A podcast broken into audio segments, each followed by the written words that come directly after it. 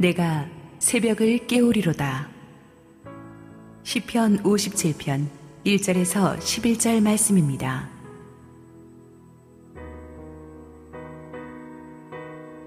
하나님이여, 내게 은혜를 베푸소서.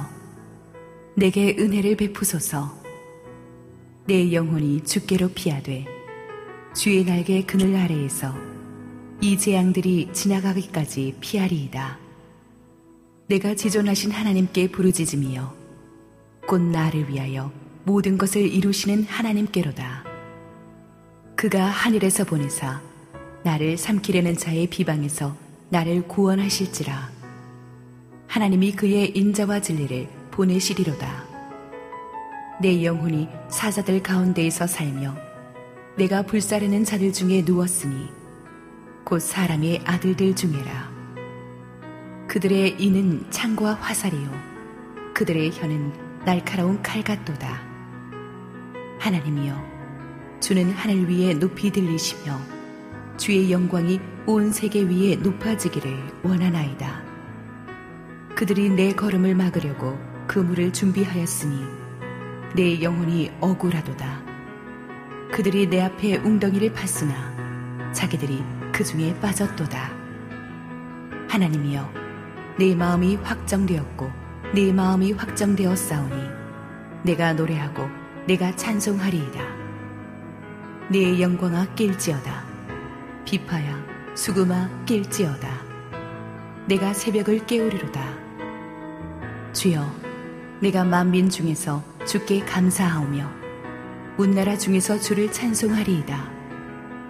무릇 주의 인자는 커서 하늘에 미치고 주의 진리는 궁창에 이르나이다. 하나님이여, 주는 하늘 위에 높이 들리시며 주의 영광이 온 세계 위에 높아지기를 원하나이다. 할렐루야, 우리 하나님께 감사와 영광의 박수 올려드리겠습니다. 축복된 주일 현장 예배에 참석하신 성도들과 지금 실시간 온라인 생방송으로 예배에 동참하고 계신 국내 모든 성도님들에게 이 시간 하나님의 은혜가 충만하게 임하기를 원합니다. 우리 함께 기도하시고 하나님의 말씀 보겠습니다. 사랑하는 아버지, 은혜를 감사합니다. 오늘도 주님 앞에 와서 호흡하고 예배할 수 있으니 감사합니다.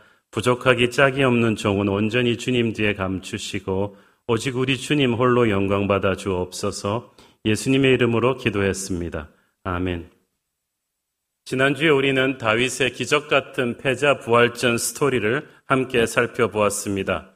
기나긴 10년 광야 생활의 대미를 장식하는 어, 놀라운 하나님의 은혜였죠. 이제 얼마 안 있으면 블레셋과 이스라엘의 대전쟁이 벌어지고 사울이 거기서 전사하게 됩니다. 그로 인해서 이제 다윗의 기나긴 광야 생활은 끝이 나죠. 그리고 이제 다윗이 왕으로 세워지는 비전의 새 역사, 다윗의 인생 챕터 2 후반전이 열리는 것입니다.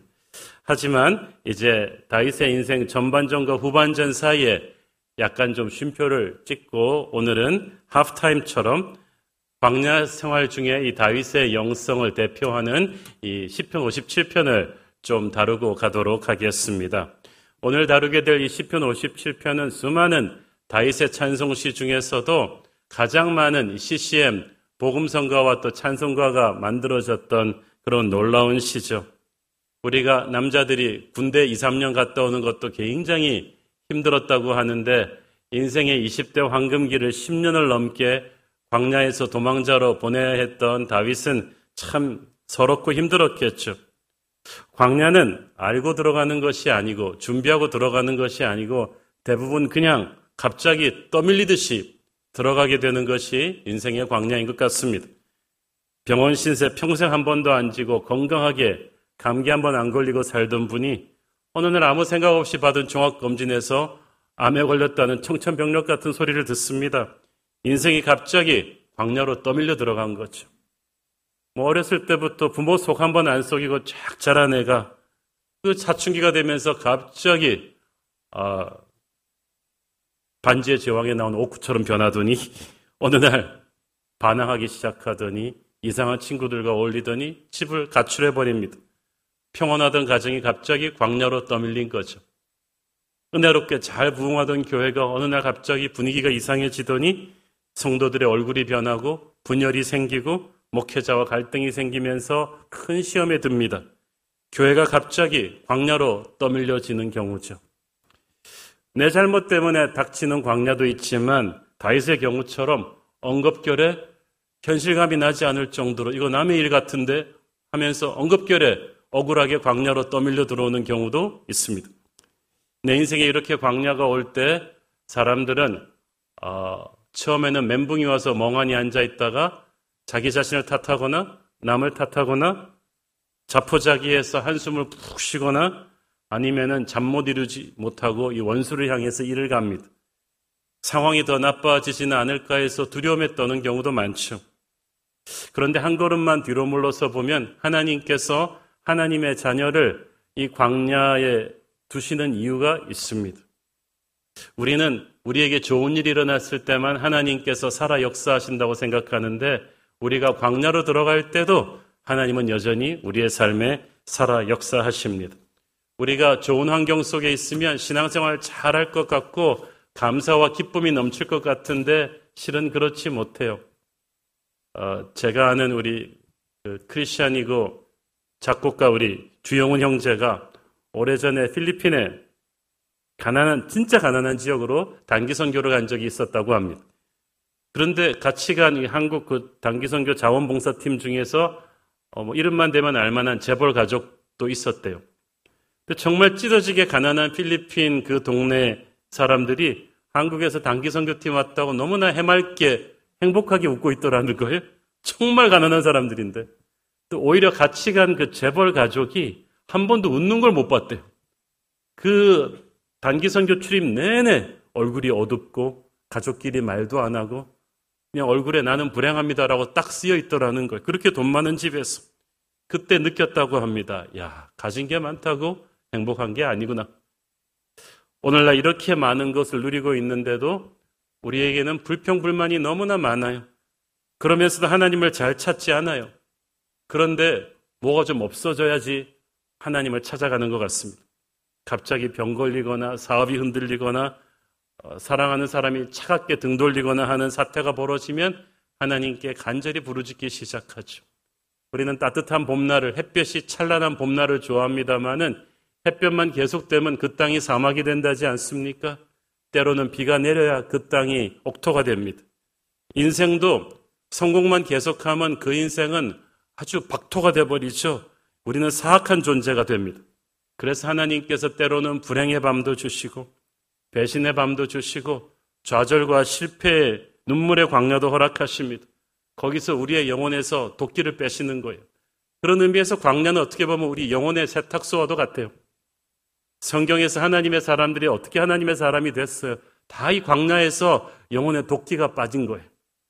하나님은 그래서 절대로 우리에게 생고생 시키기 위해서 광야를 통과시키지 않습니다.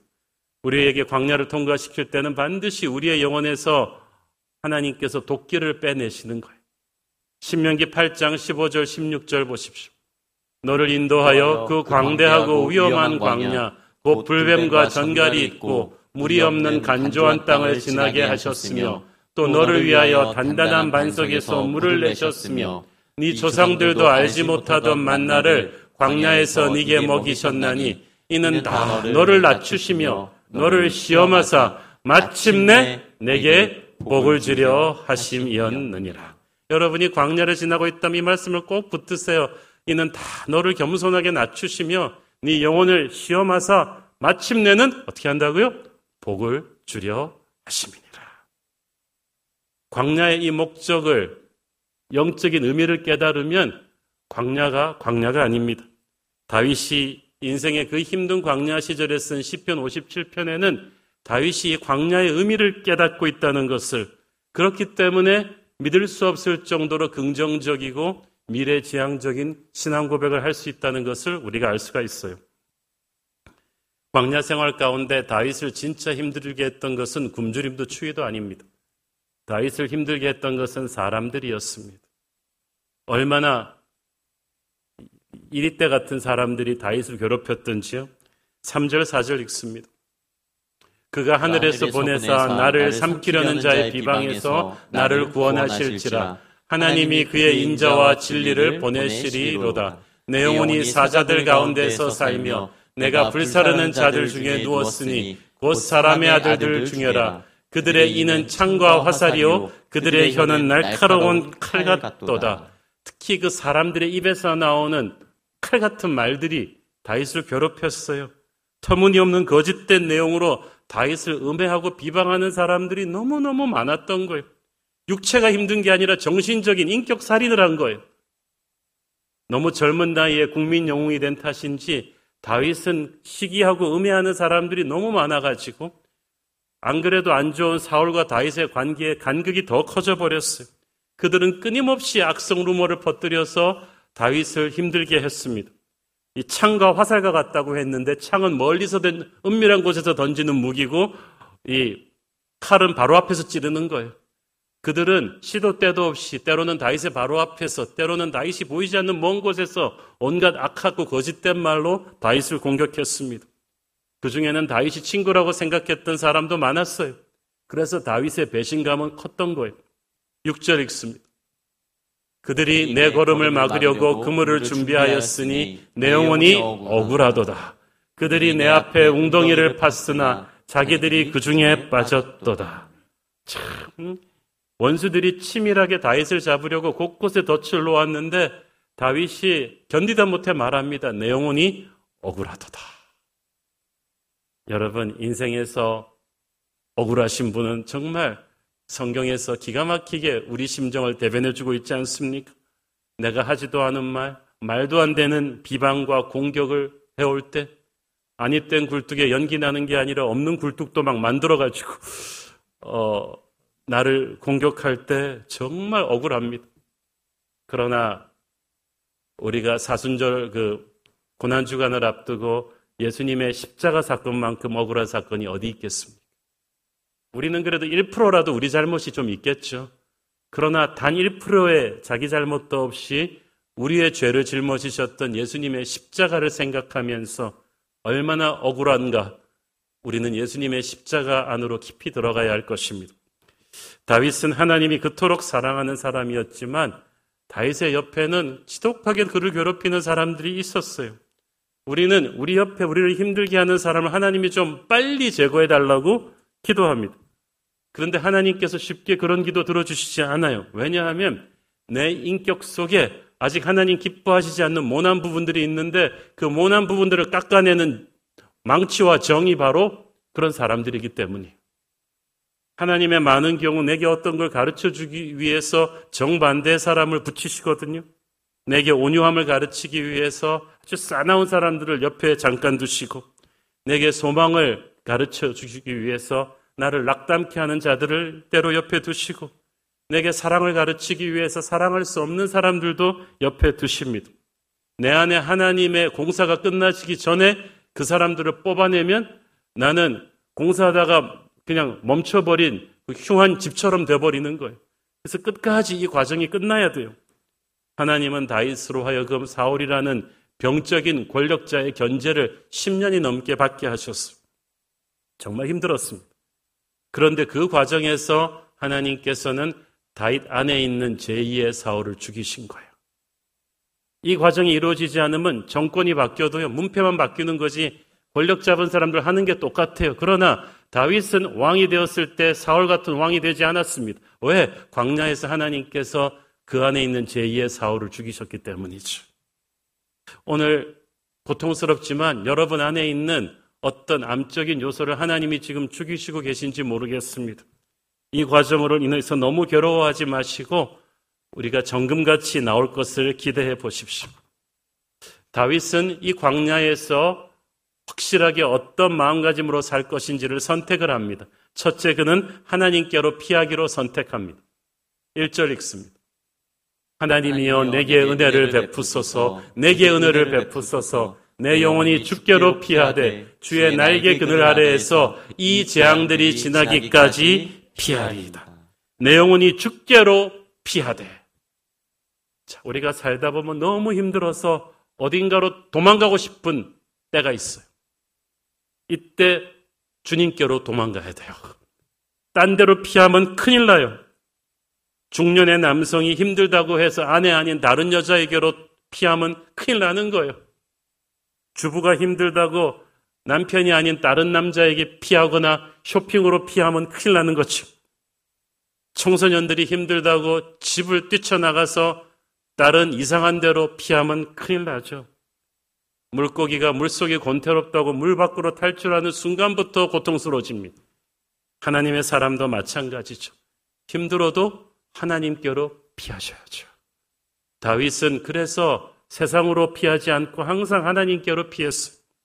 주의 날개 그늘 아래에서 이 재앙들이 지나기까지 피하리이다. 재앙은 반드시 지나가는데 중요한 것은 이 시간을 그냥 멍하니 앉아서 견디는 게 아니라 하나님의 날개 그늘 아래서 피하는 거예요. 2차 대전 때 독일 공군이 영국 런던에다가 막 폭탄을 쏟아부을 때 아이들이 아빠 엄마와 함께 막 지하 방공호로 들어가죠. 그러면 막 폭탄이 위에서 계속 터지니까 막 겁에 질립니다. 이때 한 할아버지가 아이들에게 전설의 동화 이야기를 들려주는 거예요. 아이들은 폭탄의 집 때문에 두려워하다가 할아버지의 이야기 속으로 빨려 들어가면서 이 폭탄에 대한 두려움을 잃어버리, 잊어버립니다. 고난 가운데 우리가 하나님의 예배 안으로 들어갈 때, 기도 안으로 들어갈 때, 말씀 안으로 들어갈 때, 우리는 고난이 아닌 하나님의 은혜 안에 집중하기 때문에 이 시절을 이길 수가 있는 줄 믿습니다. 그래서 우리가 예배를 타협할 수 없는 거 아니겠습니까? 다윗은 또한 기도하며 하나님의 큰 그림을 믿기로 선택합니다. 2절을 읽습니다. 내가 지존하신 하나님께 부르짖으며 곧 나를 위하여 모든 것을 이루시는 하나님께로다. 여기서 부르짖는다는 말은 cry out 한다는 거예요. 절박하게 간절하게 기도하는 거예요. 이 기도를 하는 다윗의 얼굴 표정이 어땠겠습니까? 정말 처참하고 힘들었을 거예요. 내 힘으로 아무것도 할 수 없다는 것을 절감할 때 하는 기도는 간절해지죠. 어, 우리 뉴젠의 김수아 학생이라고 있는데 만화를 굉장히 잘 그려가지고 이 다윗의 이 시편 57편의 심정을 한번 그려보라고 그랬더니 만화를 그려서 보내줬어요. 제가 원래 만화 그리는 것이 어렸을 때 취미였던 사람이라 이게 보통 실력이 아니란 걸 알고 있어. 어, 표정이 아주 리얼하지 않습니까? 정말 이 다윗이 소년같이 하나님 앞에 엎드려서 정말 눈물로 기도했을 것 같습니다. 기도하는 사람은 알아요. 기도하는 그 순간부터 이 문제가 자기 손을 떠나기 시작한다는 것을. 문제가 내 손을 떠나야 그때부터 이 스트레스로부터 자유할 수가 있어요. 내 손에서 하나님 손으로 갑니다. 나를 위해서 모든 것을 이루시는 하나님의 손으로 갑니다. 그 극심하고 혼란스럽던 현실이 내가 해석하려고 할 땐 이해가 안 됐는데 기도하기 시작하니까 하나님의 섭리를 이해하게 됐어요. 그래서 이게 의미 없는 생고생이 아니구나. 하나님이 일하시고 계시는구나. 라는 것을 믿게 되었습니다. 사랑하는 여러분, 여러분도 이해하지 못할 큰 고난 속에 있을수록 하나님의 큰 그림을 믿어야만 합니다. 믿음은 해석하는 게 아니라 그냥 붙잡는 거예요. 지금은 안개 속을 지나고 있지만 하나님께서 지금도 아주 액티브하게 일하시고 계시다는 것을 믿는 것입니다. 기도했으면 하나님을 기대해야 돼요. 우리는 부분적으로 보지만 하나님은 전체를 보시거든요. 지금 우리 생각에는 정말 원망스러운 이 혼란스러운 상황이 나중에 보면 전혀 뜻밖의 방향으로 튀면서 생각지도 못했던 축복으로 가는 경우가 있습니다. 이미 은퇴하셨지만 제가 예전에 알던 한 장로님은 국내 굴지에 아주 유명한 교수님이셨어요. 이분이 오래전에 미국 유학 갔을 때 원래 자기가 원했던 전공 분야는 경제학이었대요. 그래서 경제학을 공부를 하면서 이제 박사학위 시험을 쳤는데 그냥 떨어진 거예요. 큰일 났습니다. 재수도 없어요. 그냥 끝, 한국으로 돌아가야 돼. 이분이 너무 눈물이 나더래요. 고달픈 미국 유학 생활을 하는데 아내는 막 봉제 공장에서 일하면서 아이들 둘을 키우면서 자기 학비를 대고 있는데 그 어려운 생활 속에서도 자기는 신앙생활 열심히 하고 교포교회 나가서 성가대도 열심히 하면서 신앙생활을 하는데 하나님이 자기 앞길을 이렇게 절망으로 몰아넣으시나 대책이 안 서는데 돌아갈 수도 없어요. 그렇지만 하나님 앞에 간절히 기도할 때 하나님께서 은혜와 평강을 주시더래요. 그 다음날 학교를 가보니까 그를 딱하게 여긴 한 미국 교수님이 새로운 제안을 하더래요. 어, 그러지 말고 미스터 리, 자네가 원하던 경제학 박사는 안 됐지만 이게 워낙 경쟁이 치열하다. 그런데 지금 우리 학교에서 처음 생기는 분야가 있다. 뭐 국제 마케팅이란 새로운 분야가 있는데 워낙 신생 분야라서 아무도 지원을 안 했다. 지금 있는 것도 잘 모르는데 여기에 석박사 묶어서 할 프로그램으로 자네가 다시 시작하겠다면 내가 추천하겠다. 그런데 지금 결정해라. 그런데 결정이 너무 쉬웠대요. 다른 choice가 없는 거예요. 그래서 yes.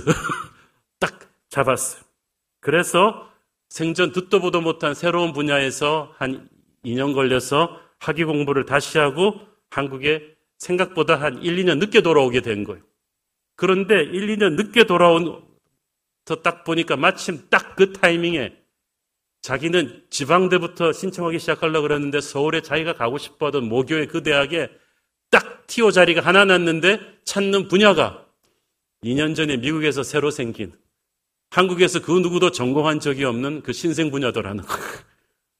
경제학 교수 자리는 너무 경쟁이 치열해서 꽉 찼고 이 신생 분야는 전공한 사람이 없더라는 거예요. 그래서 자기가 그냥 경쟁도 없이 그냥 됐대요. 조교수로 들어가 가지고 몇 년 있다가 테뉴를 받고 정교수가 돼서 수십 년 동안 그 대학에서 존경받는 교수로 은퇴할 수 있었다고 합니다. 이분 말씀이 목사님 처음 내가 원했던 경제학 분야 시험 떨어졌을 때는 죽고 싶었습니다. 인생이 끝나는 것 같았습니다. 하나님이 원망스러웠습니다. 그런데 하나님께서 전혀 듣도 보도 못하던 새로운 분야를 하게 하셨고, 그래서 그 하게 하느라고 1, 2년 늦게 들어온 것이 이게 기가 막힌 하나님의 셋업이었다는 거예요. 만약 자기가 원하던 경제학 박사학위를 따가지고 1, 2년 일찍 들어왔으면 직장을 못 찾았을 거라는 거예요. 그 분야는 포화 상태였다는 거예요. 그런데 자기가 원하던 학과가 떨어지고 새로운 학과를 하고 그것도 2년 늦게 들어온 것이 기가 막힌 하나님의 타이밍으로 새로운 돌파구를 열어주었다는 것입니다. 사랑하는 여러분, 지금 당장 여러분의 처한 상황이 브레이크가 걸려서 절망스럽습니까? 하나님을 지금 믿으셔야 됩니다. 훗날 하나님은 결코 실수가 없으셨다는 것을 알게 될 것입니다. 또 한 가지 다윗은 악인의 심판을 하나님께 맡깁니다. 6절 후반부에 보면 그들이 내 앞에 웅덩이를 팠으니 자기들이 그 중에 빠졌도다. 돼 있죠? 성경에서 하나님께서는 악인들이 자기가 판 함정에 자기가 빠져 죽게 하시는 경우가 많습니다. 또 악인이 악인을 심판하게 하시는 경우가 많습니다. 그러므로 악한 일, 남을 해야 하는 거짓된 일을 한 사람들은 기억하세요. 반드시 하나님의 심판이 옵니다. 지금 그냥 넘어갔다고 하나님이 잊고 계시는 거 아니에요. 그렇기 때문에 여러분 이게 중요합니다. 다윗은 광야 시절에 사울에게 보복하겠다고 이를 갈면서 광야를 낭비하지 않았어요. 여러분을 배신하고 떠나고 상처 준 사람한테 대한 쓸데없는 복수심으로 광야를 낭비해서는 안 돼요. 악인의 심판을 하나님께 맡길 때 우리는 자유할 수가 있어요. 잠언 20장 22절 너는 악을 갚겠다 말하지 말고 여호와를 기다리라 그가 너를 구원하시리라 악을 갚겠다고 말도 하지 말래잖아요. 두고 봐, 뭐 이렇게 하지 않겠다는 거. 정말 그렇습니다. 왜냐하면 여러분은 여러분의 원수보다 큰 사람이기 때문이에요.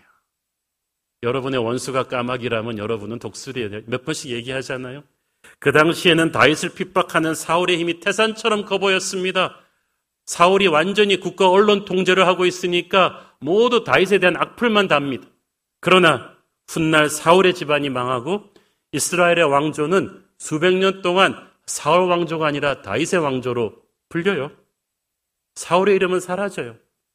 지금 여러분을 억울하게 핍박하는 악의 세력이 강성해 보이지만 걱정하지 마세요. 언제 있었냐는 듯이 사라질 거예요. 사울 또한 다윗 왕조를 준비하기 위한 엑스트라였을 뿐입니다. 어쩌면 그것을 느꼈기 때문에 사울이 다윗을 그렇게 핍박했는지 모르겠어요. 다윗을 향한 하나님의 기름 부으심이 두려웠던 거죠. 여러분도 그렇게 생각하고 초연해지십시오. 독수리가 까마귀가 공격한다고 같이 싸우면 까마귀 레벨로 내려간다고 했죠. 독수리는 까마귀를 이기는 게 목적이 아니라 높은 하늘로 비상하는 것이 목적입니다. 다윗은 사울에게 사울처럼 반응하지 않았기 때문에 사울을 넘어서는 위대한 왕이 될 수 있었습니다. 여러분도 큰 사람입니다. 하나님이 그렇게 쓰실 것을 기대하시고 지금 여러분을 공격하는 까마귀들을 용서하십시오. 네 번째로 다윗은 자신의 마음을 주님께로 확정합니다. 7절 읽습니다. 하나님이여 내 마음이 확정되었고 내 마음이 확정되어 싸우니 내가 노래하고 내가 찬송하리이다. My heart is steadfast. 내 마음은 흔들리지 않습니다. 마치 배가 닻을 내린 것처럼 나는 딱 하나님한테 내 마음을 붙들어 매놓고 흔들리지 않는다는 거예요. 여러분, 농구 선수들이 pivoting point라는 말이 있죠. 이렇게 공을 잡고 딱 움직이지 않는 발의 축이 하나 있어야 된다는 거예요. 그래야 완전한 슛을 쏠 수가 있습니다. 광야 속에 산다는 것은 한순간도 안심할 수 없는 불안한 현실인데 이때 마귀가 우리의 생각 속으로 집중적인 어, 공격을 합니다. 죽고 싶은 생각, 낙담하고 싶은 생각, 남을 원망하고 싶은 생각, 슬픈 노래 속에 계속 빠지고 싶은 생각을 끊임없이 불어넣는데 다윗이 이때 내 마음을 하나님께 확정하고 이 생각을 다 끊어버립니다. 이, 이런 영성은요, 평소에 다윗이 평생 하나님과 함께 교제해온 그 영성의 파워로 하나님 안에 깊이 뿌리내리는 결단이 된 거예요. 그러니까 다윗이 어두운 광야를 지나지만은 아주 의연하고 당당합니다. 지금 다윗은 쫓기는 도망자지만 그의 마음은 왕의 위험이 있었어요. 그는 광야에 있을 때부터 왕의 생각, 왕의 마음을 가지고 살았어요. 그는 왕처럼 마음이 너그러워서 전리품들을 유다 백성들과 골고루 나누었고 자신을 밀고 한 사람들에게도 보복하지 않았어요. 그들이 다 자기의 백성들이라는 걸 알고 있었기 때문이죠. 여러분, 많은 사람들이 말합니다. 그 자리에 가면 잘하겠지. 아니에요. 지금부터 잘해야 돼요. 장군이 되면 잘하겠죠? 장교 때 하는 걸 보면 그 사람이 장군이 되면 어떻게 될지 그림이 쫙 나오지 않습니까? 광야에 있는 지금부터 여러분은 왕이 될 미래를 준비하셔야 돼요. 축복의 미래를 준비하셔야 돼요. 부지런히 공부하고 남을 너그럽게 품어주고 밝고 긍정적으로 말하고 기도하고 감사하면서 살아야 됩니다. 광야 시간에 불평불만하고 신세한탄으로 허송생활해서는 안 돼요. 아, 뭐 잘 될 수도 있겠지가 아니고 잘 될 거예요. 주님이 예비하신 축복의 미래를 여러분 믿으십시오. 이걸 믿, 또 의심치 마셔야 돼요. 의심할 시간이 있으면은 축복의 미래를 감당할 만한 그릇으로 자기를 준비하셔야 돼요. 최근 저희 교회 청년부 담당 목사님의 사역 보고서를 통해서 저는 우리 교회 그 주니어 청년부 중에 참 감동적인 청년의 간증을 접하게 되었습니다. 이 형제는 군대 제대 후 1년 뒤, 그러니까 이제 청혼의 꿈을 안고 데이트도 하고 직장도 가져야 되는 그때 혈액병이라는 청천벽력 같은 판정을 받았습니다. 그래서 6년 동안 어, 투병 생활을 했습니다. 어, 이 백혈병이 너무 힘들어가지고 구토와 오한과 무기력증을 겪으면서 너무 고통스러웠어요. 그 더욱 힘든 것은 6년간의 투병 생활 동안에 주변 친구들로부터 듣는 미안양이었습니다. 야, 하나님 믿는 사람이 어떻게 이런 병에 걸릴 수 있어? 네가 믿는 하나님이 정말 계시기는 한 거야? 이 말을 들으면서 이 형제는 서러운 마음이 들어서 내가 반드시 나아서 하나님 살아계시다는 것을 증명할 거야. 그러면서 신앙생활을 했다고 합니다. 면역력이 아주 낮았기 때문에 코로나 창궐하기 전에도 이 형제는 항상 교회 올 때 마스크를 벗지 못했습니다. 그러나 그는 말씀을 붙들고 그 힘든 시간을 견뎠어요. 광야를 지나고 있지만 내가 이 시간을 허투루 쓰지 않아야겠다고 결심했습니다. 근데 그때 마침 어머님께서 제 설교를 좋아하셔가지고 한옥 목사 설교를 계속 틀어주었는데 형제는 그 설교를 들으면서 말씀을 끊임없이 묵상합니다. 그러면서 내가 이 시간을 낭비해서는 안 되겠다.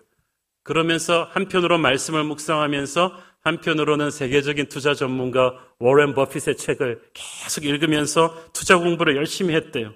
그래서 병원에서 한편으로는 말씀 묵상과 투자 공부를 열심히 해서 6년 투별 생활 끝에 얼마 전에 완치 판정을 받았습니다.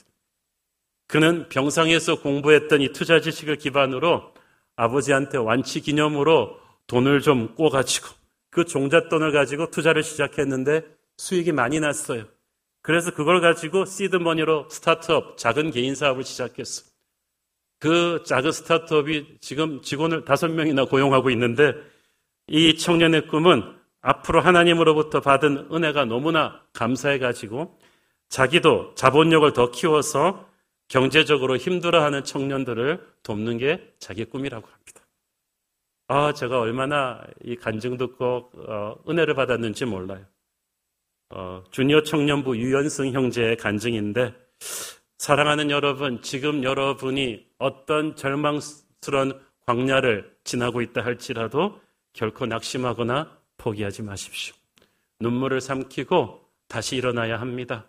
여러분의 인생 스토리가 이 챕터에서 끝나지 않아요. 아직 결론이 남았는데 하나님이 여러분을 위해 축복의 미래를 쓰실 준비를 하고 계십니다. 하나님의 눈에 여러분은 챔피언이에요. 한 번 다운됐다고 계속 그 링 위에 누워 있으란 법은 없죠. 하나님이 다시 일으키실 때 어깨를 쭉 펴고 일어나기를 바랍니다. 이제 그 서러웠던 광야가 끝나고 하나님이 여러분을 다시 새로운 역사의 무대로 세우실 것입니다. 그때를 위해서 실력을 준비해 두세요. 마음을 넓혀 두십시오. 무슨 일을 하든지 최선을 다해서 탁월하게 하세요. 아까 그 청년처럼 그 병상의 시간을 낭비하지 말고 그 병상을 예배의 시간으로, 기도의 시간으로, 미래를 위해 공부하는 시간으로 삼으시고 주변 사람들을 모두에게 정성을 다해 대하십시오. 왜냐하면 어느 구름에 비가 들었는지 모르기 때문에 매일매일을 그렇게 하나님의 사람으로 살아가면 여러분도 모르는 사이에 하나님은 여러분을 소망의 항구로 성큼성큼 움직이고 계실 거예요. 여러분, 약속의 땅이 옵니다. 반드시 그것을 믿고 그 땅을 차지할 만한 그릇으로 자기를 준비시켜야 돼요. 내 마음이 주님만 믿고 흔들리지 않기로 확정되고 또 확정되었나이다. 연거푸 두 번 반복하잖아요? 그 말은 이런 거예요.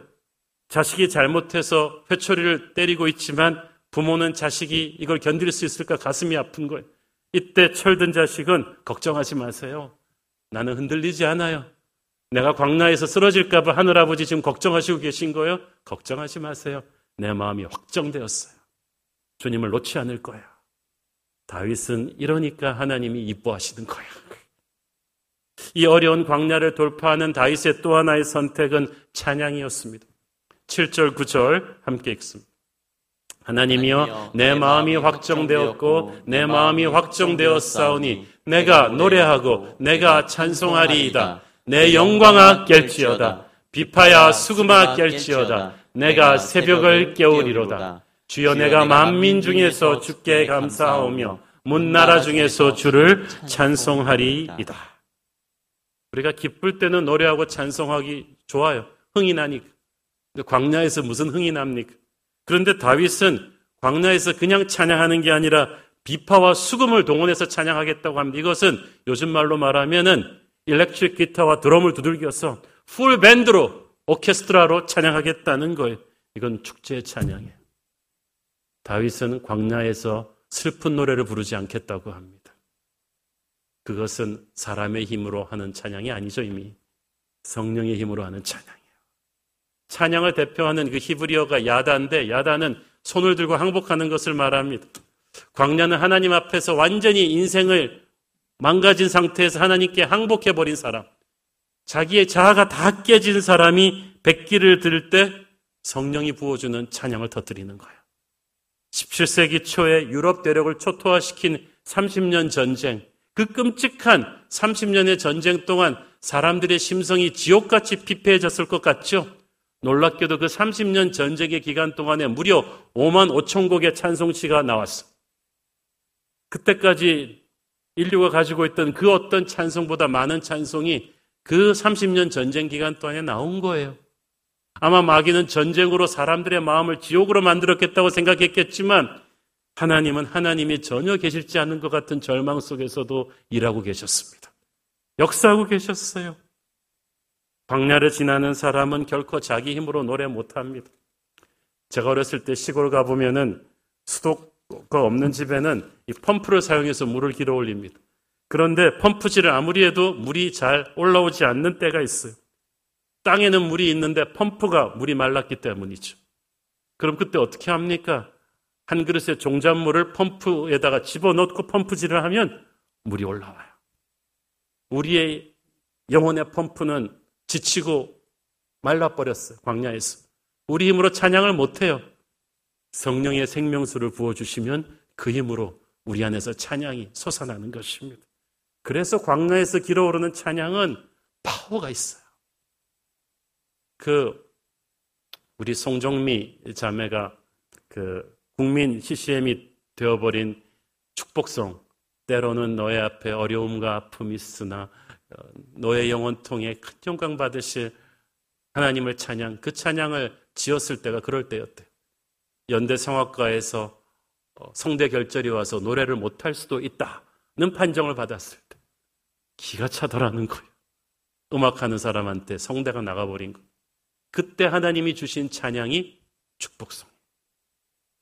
엄청난 성령으로 노래 부를 수 없지만 성령이 주시는 힘으로 찬양을 할 수 있게 하셨어. 사랑하는 여러분, 지금 여러분이 그런 자기 힘으로 찬양할 수가 없는 서럽고 힘든 광야를 지나고 있습니까? 당장 내일을 어떻게 버텨야 될지 잠이 안 오십니까? 복잡한 생각을 다 내려놓고 성령의 힘으로 찬양하십시오. 근심을 중단하고 하나님을 노래하기 시작하십시오. 어차피 우리가 지금 뭐 고민하고 회의해봤자 될 일이 아니잖아요. 찬양은 모든 일이 잘 풀려서 나오는 콧노래가 아닙니다. 절망 속에서 성령의 힘으로 끌어내는 내용의 춤이죠. 내용의 고백. 찬양하면서 힘이 생깁니다. 그러면서 찬양의 영을 가진 사람은 새로운 역사를 꿈꾸기 시작합니다. 8절에 보니까 다윗은 뭐라고 합니까? 비파야 수구마 깰지어다 내가 새벽을 깨우리로다. 아니 새벽이 나를 깨우지 어떻게 내가 새벽을 깨우지? 내가 뭐 인간 알람 시계인가? 내가 어떻게 새벽을 깨워? 이 말은 오는 역사를 그냥 내가 무기력하게 받아들이는 게 아니고 내가 역사의 주관자이신 하나님의 자녀인 내가 역사의 주체가 되겠다는 거예요. 나는 역사의 피해자가 아니야. 나는 하나님과 함께 새로운 역사의 주인공이 될 거야. 여러분, 광야에 앉아 있다고 해서 다윗은 그냥 목욕도 안 하고 머리 다 풀어헤치고 깡술 들이키면서 아이고 내 팔자야 하면서 무기력하게 손 놓고 신세 타령하며 앉아 있지 않았습니다. 광야를 지날수록 샤워 깨끗하게 하고 반듯하게 옷 입고 머리 단정하게 하고 딱 일어나서 내가 새벽을 깨우리로다. 할렐루야. 하나님께서 나를 통해 새로운 시대를 열 것이다. 미래의 주인공이 되게 하실 것이다. 지금은 어렵지만 내 인생의 스토리는 이 챕터에서 끝나지 않아. 아직 결론이 남았는데 이것은 쫓기는 평범한 도망자가 할 수 있는 고백이 아니죠. 광야에서 성령 체험한 하나님의 자녀만이 할 수 있는 승리의 선포입니다. 해바라기는 땅에 뿌리를 받고 있지만 아침에 해가 떠오르면 동쪽으로 고개를 떠올렸다가 해가 지는 방향으로 쭉 하루 종일 그 고개가 해를 따라가죠. 하나님의 사람이 그래요. 인생의 영혼의 초점이 자기가 아닌 자기 문제가 아닌 하나님께로 딱 맞춰져 있습니다. 우리는 해바라기가 아니라 주바라기 아니겠어요? 이 땅에 살면서도 우리는 끝까지 하나님을 향한 시선을 하나님한테 한번 꽂은 시선을 놓지를 않아요. 그러니까 광야를 지나고 있는 사람은 그렇게 하나님에게 시선을 꽂고 광야를 지나고 있는 사람은 아직 오지 않은 새벽을 그 누구도 보지 못하는 새벽을 믿음의 눈으로 보는 거예요. 그러니까 마귀가 건드릴 수 없는 기쁨을 터뜨리는 것입니다. 새벽을 깨우겠다는 다윗의 고백 속에는 이제 광야가 끝날 날이 얼마 남지 않았다는 믿음이 담겨 있어요.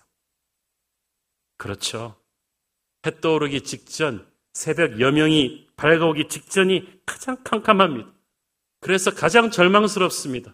그것만 보고 있으면 이 암흑이 계속될 것 같은 두려움이 옵니다. 그래서 많은 사람들이 여명이 눈동자가 오기 직전에 주저앉아 버리는 거예요. 포기합니다. 그러나 그때 절망하지 않고 하나님의 손을 붙잡고 견디면 그는 찬란한 새벽을 보게 될 것입니다. 한 미국 목사님이 콜로라도 산에 하이킹을 갔는데 만만하게 보고 올라갔는데 아, 끝이 없어요. 운동 잘하는 목사님인데도 너무 중간에 힘들어서 포기하고 돌아오려고 하는데 마침 반바지 차림으로 정상에서 내려오는 한 할아버지랑 눈이 딱 마주쳤어. 속으로 자존심이 팍 상했어. 저 할아버지는 반바지 입고도 올라갔다 오는데 그런데도 너무 힘든 거예요. 그때 할아버지가 마치 이 목사님의 속을 꿰뚫어 보는 것처럼 It's closer than you think. 정상이 생각보다 가깝다. Don't give up now. 지금 포기하지 마라. Just keep on going a little more. 조금만 더 가면 된다. 그래서 정말 죽고 싶을 것처럼 힘든데 올라갔대요. 조금 더는 아니었지만 가다 보니까 드디어 정상이 나왔어요. 그 정상에서 보이는 이 콜로라도 산맥이 엄청난 대장관이 얼마나 좋았던지 오면서 흘린 땀과 고생이 그냥 싹 사라지더라는 거예요. 할렐루야. 여러분, 정상을 그 찬란함을, 그 스펙테클을 맛본 사람은 올라오면서 몇 번 넘어졌을 때 쓰라린 상처가 기억이 나질 않아요. 정상에 왔기 때문이에요. 인생에서 포기하고 넘어지는 분들의 대부분이 얼마나 자기가 정상에 가까이 갔었던가를 모르고 있어요. 나중에 하늘나라 가서 알게 되면 땅을 칠 거예요. 아, 주님, 내가 5분만 더 갔으면 되는데, 5분만 더 갔으면 다윗이 되는 건데, 요셉이 되는 건데, 5분 전에 주저앉았어요. 여러분, 그 마지막 5분이 critical point예요. 결정적인 순간이에요. 바로 이 고개를 넘어가면 하나님이 우리를 위해 예비하신 약속의 땅이 기다립니다. 그러므로 의심의 물음표를 닫지 말고 지금 한 걸음 더 나가야 돼요. 수많은 우리 믿음의 선진들이 그 경험이 있지 않습니까? 새벽이 오고 있습니다. 그토록 어두웠던 광야가 끝나고 축복의 시간이 오고 있습니다. 다윗은 기억하세요? 시글락에서 모든 걸 잃었던 그때가 다윗의 광야가 끝나기 얼마 전이었어. 바로 직전에 그 고통이었는데 만약에 다윗이 시글락에서 포기했더라면 그는 영광의 제국을 건설하지 못했을 거예요. 눈물을 흘리며 씨를 뿌리는 자는 기쁨으로 거두리로다. 정상이 생각보다 가깝습니다. 지금 포기하지 마십시오. 전혀 이유를 가질 수 없는 상황에서 하나님을 믿고 찬양했던 다윗은 자기의 현실을 넘어서 온 세계를 덮는 하나님의 영광을 보기 시작합니다. 갑자기 주제가 바뀌는 듯한 어, 고백이 10편 57편에 몇 번 나오죠. 5절이 대표적입니다. 시작. 하나님이여 주는 하늘 위에 높이 들리시며 주의 영광이 온 세계 위에 높아지기를 원하나이다. 웃기지 않습니까? 방금 전까지 막 나를 둘러싼 적들의 창과 화살 때문에 힘들고 억울하고 막 그러던 사람이 갑자기 주의 영광은 하늘 위에 높아지기를 원하나이다. 원래 우리가 생각이 맨날 왔다 갔다 하잖아요. 그런데 다윗의 마음은 그런 거예요. 고통스럽고 원망스러운 마음도 가끔씩 들긴 하지만 다윗의 마음 초점은 하나님께로 맞춰져 있으니까 다윗은 항상 하나님의 영광을 생각을 합니다. 그러니까 다윗의 영광은 하나님이 챙겨주시잖아요. 여러분, 인생이 아무리 힘들어도 자기의 필요에만 함몰되지 말고 하나님의 영광을 생각하십시오. 자기 신세만 보고 있으면 슬퍼지는데, 기도가. 하나님의 영광을 생각하면 기도가 커져요. 마음에 기쁨이 생겨요. 10절, 11절 읽습니다. 무릇 주의 인자는 커서 하늘에 미치고 주의 진리는 궁창에 이르나이다. 하나님이여 주는 하늘 위에 높이 들리시며 주의 영광이 온 세계 위에 높아지기를 원하나이다. 야, 이게 어디 유대 광야에서 쫓겨다니는 정치범이 할 수 있는 고백이에요? 자기 코가 석자인데 당장 내일 먹을 간식도 없으면서 당장 내일 적에게 잡혀 죽을지도 모르지만 다윗의 마음은 언젠가는 구름대 같이 많은 열방이 다 예루살렘에 모여서 하나님을 찬양하게 될 그 구심점에 자기가 서 있는 것을 그는 꿈을 꾼 거예요. 글로벌 비전이죠. 실제로 7년도 못해서 이 꿈이 이루어지잖아요. 다윗이 통일한 다윗 왕국의 예루살렘으로 열방의 왕들이 조공을 바치면서 다윗은 성전을 지을 준비를 하게 됩니다. 믿음의 눈으로 보는 사람은요, 절망 같은 현실 속에서 주의 영광이 찬란한 미래를 보는 것입니다. 지금 몸은 유대 광야입니다만은 믿음의 눈은 온 세계를 품었습니다. 하나님이 그 믿음대로 다윗의 미래를 축복하셨습니다. 저와 여러분도 그리 될 것을 믿습니다. 저희 교회가 창립된 지 이제 11년을 좀 넘었는데 크고 작은 어려운 일이 있을 때마다 저는 계속해서 이 다윗의 고백을 받아서 이 교회는 단순히 살아남는 한국의 하나의 교회가 아니라 열방을 향해 복음을 전하고 민족 복음화를 선도하는 이 시대의 소망 같은 빛나는 글로벌 철치로 하나님이 사용하여 주실 것을 믿고 계속 선포했어. 크고 작은 작은 고난과 어려움들이 이 비전을 꺾지 못할 것을 믿고 선포했더니 하나님께서 교회를 점점 점점 이렇게까지 끌고 오신 거예요. 코로나가 한국 교회를 흔들 만한 큰 위기라고 합니다만은 저는 그렇게 생각하지 않습니다. 이 위기가 끝나고 나면 더 위대한 축복의 약속의 땅이 우리에게 올 것입니다. 우리는 기껏 살아남기에 급급한 인생을 살지는 않을 거예요. 여러분 개인도 그렇고 여러분의 가정도 그렇고 우리 교회도 그렇습니다. 우리는 하나님의 살아계심을 열방에 보여주는 하나님의 영광을 온 세계에 높여주는 그런 인생, 그런 가정, 그런 자녀, 그런 기업을, 그런 교회를 만들 것입니다. 주님, 우리를 축복하여 주시옵소서. 함께 기도하시겠습니다. 주님 은혜를 감사합니다. 엄청나게 힘든 광야 속에서도 열방을 가슴에 품는 만민 중에 주를 찬양하는 꿈을 꾸었던 다윗처럼 그리고 그 믿음의 꿈을 현실화시켜 주셨던 하나님을 우리가 믿습니다. 주님, 우리 개인이, 가정이, 교회가, 이 나라가 광야를 지나고 있습니다만은 우리는 여기에 영원히 머물지 않을 것을 믿습니다. 주의 은혜로 열방을 품는 비전의 땅, 약속의 땅을 갖게 하여 주옵소서. 예수님 이름으로 기도했습니다. 아멘.